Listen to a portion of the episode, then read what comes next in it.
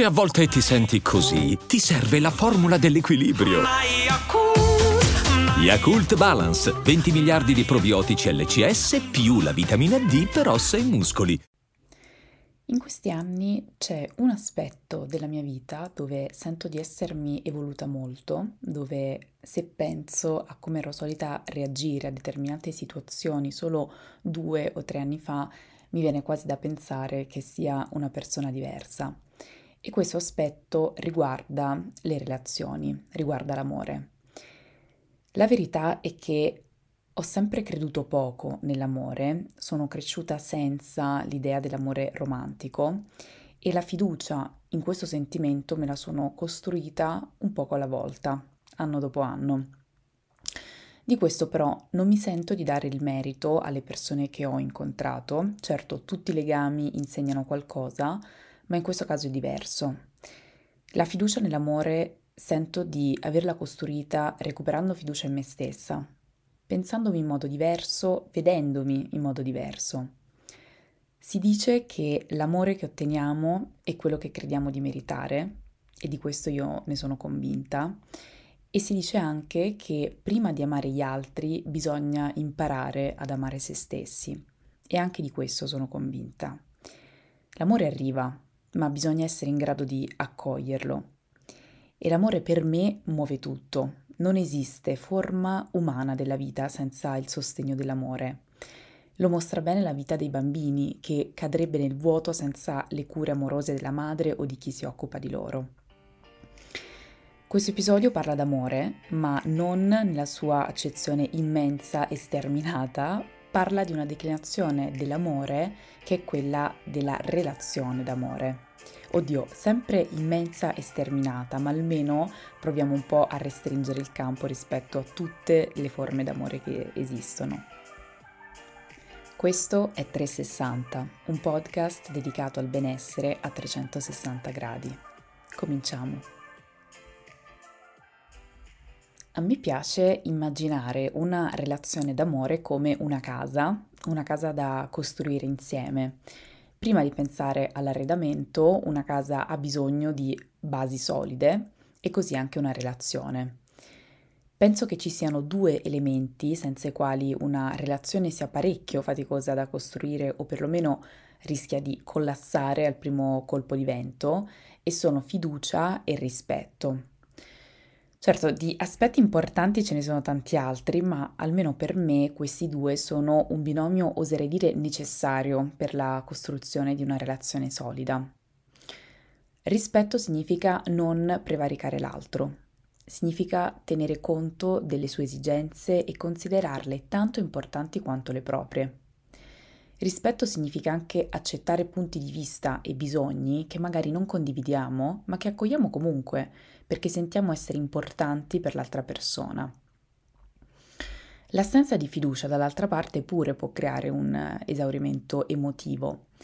Fidarsi dell'altro vuol dire abbassare le difese, permettersi di non essere sempre vigili, sempre allertati, preoccupati, ma lasciarsi andare, abbandonarsi. La fiducia semplifica una relazione. Questo perché smettiamo di preoccuparci del comportamento dell'altro vedendolo come una minaccia nei nostri confronti e anzi diamo per assodato che la sua intenzione sarà positiva.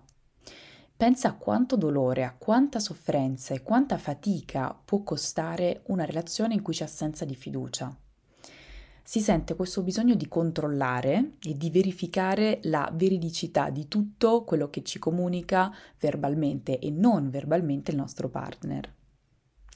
Che dispendio di energie. A questo proposito vi voglio raccontare un episodio. Uh, qualche settimana fa stavo facendo dei colloqui per inserire una nuova figura professionale all'interno del mio team di lavoro ho trovato una persona in gamba e trattandosi di un ruolo importante, eh, per avere un'ulteriore conferma su se questa fosse la persona giusta per il lavoro, ho chiesto a lei di darmi qualche referenza. Volevo contattare due o tre persone con cui aveva lavorato in passato. Lei mi ha dato due contatti, casualmente erano due uomini, e ho scritto loro un messaggio su WhatsApp. Il messaggio diceva qualcosa del tipo Ciao, sono Virginia, mi ha dato il tuo numero questa persona, ti scrivo perché stiamo assumendo per una posizione molto importante e lei è tra i candidati che stiamo valutando. Um, volevamo avere qualche elemento in più per capire se fosse la persona giusta, uh, per caso possiamo sentirci al volo per, per un tuo parere?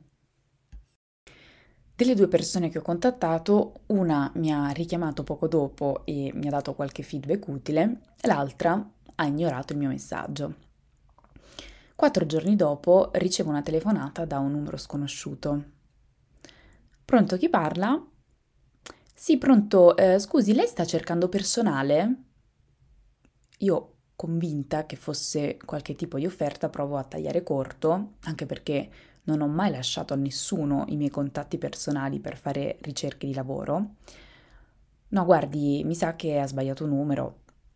Ah, ok, perché eh, abbiamo ricevuto una proposta lavorativa. Ma abbiamo chi? Taglio corto e ripeto che mi dispiace molto, ma proprio non so come aiutarla e temo che abbia sbagliato numero. Attacco. Dopo tre ore, nuova chiamata da un numero sconosciuto. Sì, salve, ma lei è sicura che non sta cercando qualcuno? Perché mio marito ha ricevuto un messaggio strano. Io mi sento confusa, sento anche che sto per perdere la pazienza, mi sforzo di rimanere calma e provo a fare un ultimo tentativo. Scusi, ma eh, mi aiuti a capire di che messaggio stiamo parlando? E lei? Un messaggio in cui si parla di un parere su una persona, ma mio marito non ha saputo dirmi altro, sa, eh, non capisco bene che cosa ci sia scritto, poi ho visto una ragazza nella foto, non si sa mai. Ad un certo punto mi viene l'illuminazione capisco cosa sta cercando di dirmi. La moglie di una delle persone che ho contattato per chiedere una referenza ha deciso di chiamarmi perché evidentemente non si fidava dell'interpretazione del mio messaggio da parte del compagno. Aiutatemi a dire che fatica, che dispendio di energie. E chissà poi quanto tempo ci ha pensato prima di chiamarmi, chissà quanto spazio le ha preso questo pensiero. Aver fiducia significa non dover sapere ogni cosa del proprio partner, non pretendere spiegazioni. Ad un certo punto tocca fidarsi e se questo non succede abbiamo un problema. Aver fiducia nell'altro consente alla coppia di respirare, le dona libertà. E quando è che ci si può definire davvero liberi in una relazione? Quando si ama la libertà dell'altro. Ora, oltre al sospetto, alla gelosia e all'assenza di fiducia, c'è un'altra cosa, forse stavolta più sottile, che va lasciata fuori da una relazione d'amore. E sono le aspettative nei confronti del partner. Proiettare i propri modi di essere, di pensare e di agire sull'altra persona e aspettarsi che lui o lei si comporti proprio come vorremmo noi è sbagliato. Siamo diversi e abbiamo anche modi di esprimere amore diversi. L'altra persona ragiona in modo diverso dal nostro e magari per lui o per lei dei comportamenti che a noi verrebbero naturali proprio non lo sono.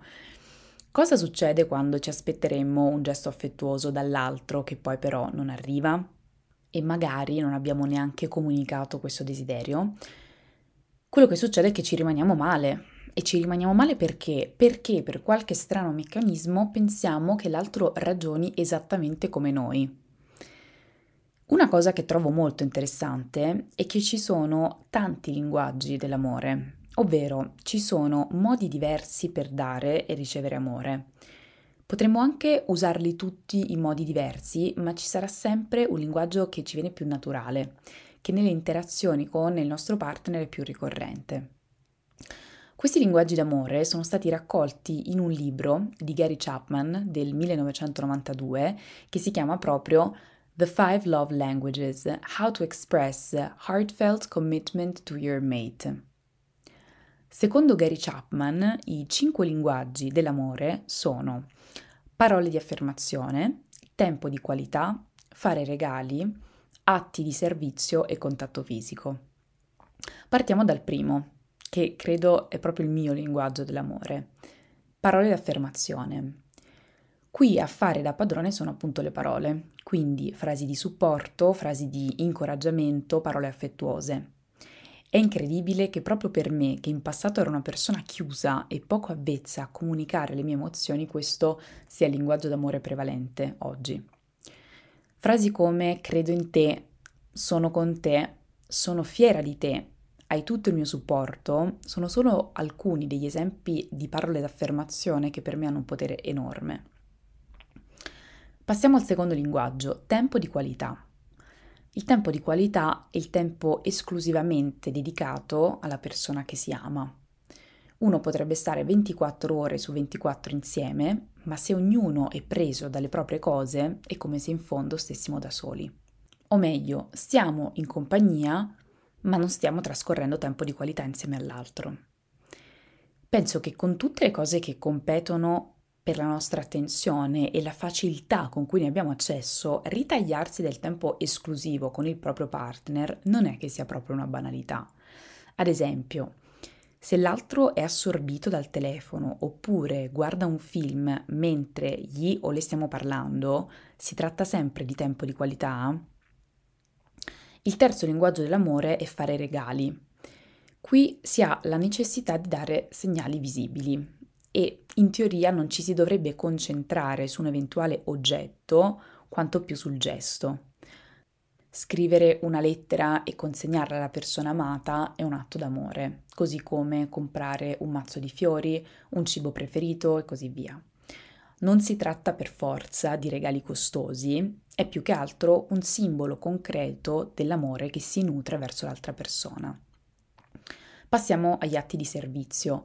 Qui rientrano tutte quelle cose che si fanno per prendersi cura dell'altra persona, ad esempio far trovare la cena pronta al proprio partner quando sapremo che tornerà tardi a casa, oppure prendersi determinati incarichi che possono sollevare l'altro.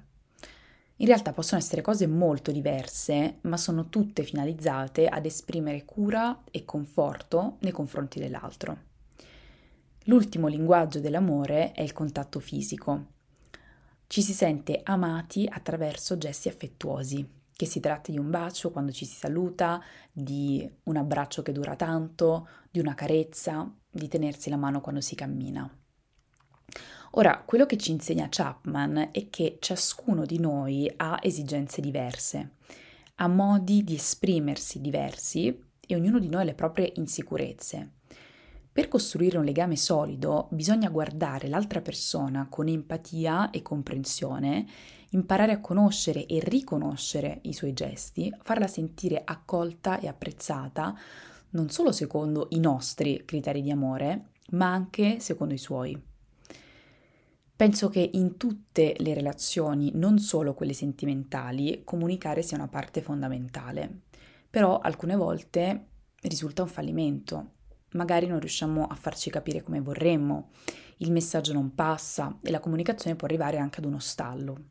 Ed è per questo che in una relazione amorosa imparare a riconoscere il linguaggio dell'amore dell'altro è uno strumento fondamentale proprio per evitare questi episodi di blocco e rendere la comunicazione più fluida ed efficace. Io trovo che ci sia valore anche nell'interrogarsi sul proprio linguaggio d'amore questo perché ci spinge a capire meglio i nostri desideri, le nostre sensazioni, le nostre reazioni. Fare un po' di autoanalisi e provare ad osservarsi dall'esterno, come se fossimo uno spettatore, aiuta a sviluppare una maggiore consapevolezza e anche eventualmente a mettere in discussione alcune modalità comunicative. Se ho chiaro in mente quale sia il mio linguaggio d'amore, magari posso provare a comunicarlo al mio partner oppure posso fargli notare determinati episodi in cui viene messo in atto. Ad esempio, se il mio linguaggio d'amore è quello degli atti di servizio, posso dire che per me è importante che determinate incombenze domestiche vadano gestite anche da lui o da lei così da sentirmene sollevata. Se invece il mio linguaggio d'amore è quello del contatto fisico, potrei dire qualcosa come mi sento molto amata quando mi abbracci forte. Una cosa importante che tengo a precisare è che conoscere il proprio linguaggio d'amore non significa imporlo al proprio partner, ma condividerlo, discuterne insieme, trovare un punto di incontro. Quindi, oltre a riconoscere il linguaggio d'amore dell'altro, quale altro segreto, anzi, strumento hanno le coppie che sanno durare nel tempo? La risposta a questa domanda mi è arrivata quando qualche settimana fa ho visto un video di Massimo Recalcati che esordiva proprio con questo quesito. L'intervento mi è piaciuto talmente tanto che mi sono andata a leggere il libro da cui era tratto, che si chiama Mantieni il bacio. È un libro poetico, oserei dire, pregno di citazioni letterarie che a mio avviso restituisce all'amore un tocco romantico che oggi sento che abbiamo un po' perso. Tornando alla domanda, vi lascio la risposta di Recalcati. Il grande insegnamento poetico delle coppie che sanno durare nel tempo è saper vedere il nuovo nello stesso. E in fondo questa è la poesia. I poeti sono quelli che sanno vedere sempre qualcosa di nuovo. Viviamo in un tempo che oppone il nuovo allo stesso. Il nostro tempo pensa che il nuovo sia un'alternativa allo stesso che lo stesso sia la morte del desiderio e il nuovo sia l'accensione permanente del desiderio. Invece il grande insegnamento delle coppie che sanno durare nel tempo è proprio quello di vedere il nuovo nello stesso. Vi leggo anche eh, delle parole tratte da una sua intervista. L'idea che il durare e il bruciare siano rigidamente alternativi è sponsorizzata dal nostro tempo, ma è appunto un'idea Talvolta questa idea viene confermata dall'esperienza. All'inizio l'amore divampa, poi nel tempo si spegne. Il desiderio diviene l'ombra di se stesso. La noia si impossessa della vita dei due. E l'apparizione della noia segnala sempre che non brucia più, che non c'è più desiderio, che qualcosa è morto. Eppure questo ritratto non esaurisce le possibilità dell'amore, anzi, esistono amori che sanno durare nel tempo senza smettere di bruciare. La loro sa essere, come diceva Ungaretti, una quiete accesa. Ma com'è possibile? Questo accade quando la vita quotidiana, la vita insieme, non si allontana dal tempo dell'incontro, ma lo rinnova ogni volta. È la stessa cosa che capita quando riguardiamo lo stesso tramonto o le stesse primule che ogni anno appaiono nel prato con il primo vento di primavera. Sono sempre le stesse primule, ma sono sempre nuove. Non ci stancheremo mai di guardarle. In questo episodio abbiamo parlato d'amore, abbiamo parlato delle lingue che parla l'amore e abbiamo parlato anche di come sia possibile che il tempo in alcune coppie non ostacoli l'amore ma lo rafforzi. Ce ne saranno altri di episodi sul tema dell'amore, vi avverto, perché per me è così importante, così centrale nella vita di ognuno di noi, ma anche così bello, che non si può esaurire in così poco tempo. Se questo episodio ti è piaciuto, oltre a condividerlo con chi pensi possa trarne beneficio, ti invito a lasciare una piccola recensione. Io intanto ti ringrazio tanto per l'ascolto. Hai ascoltato un episodio di 360, un podcast dedicato al benessere a 360 gradi a cura di Virginia Gambardella.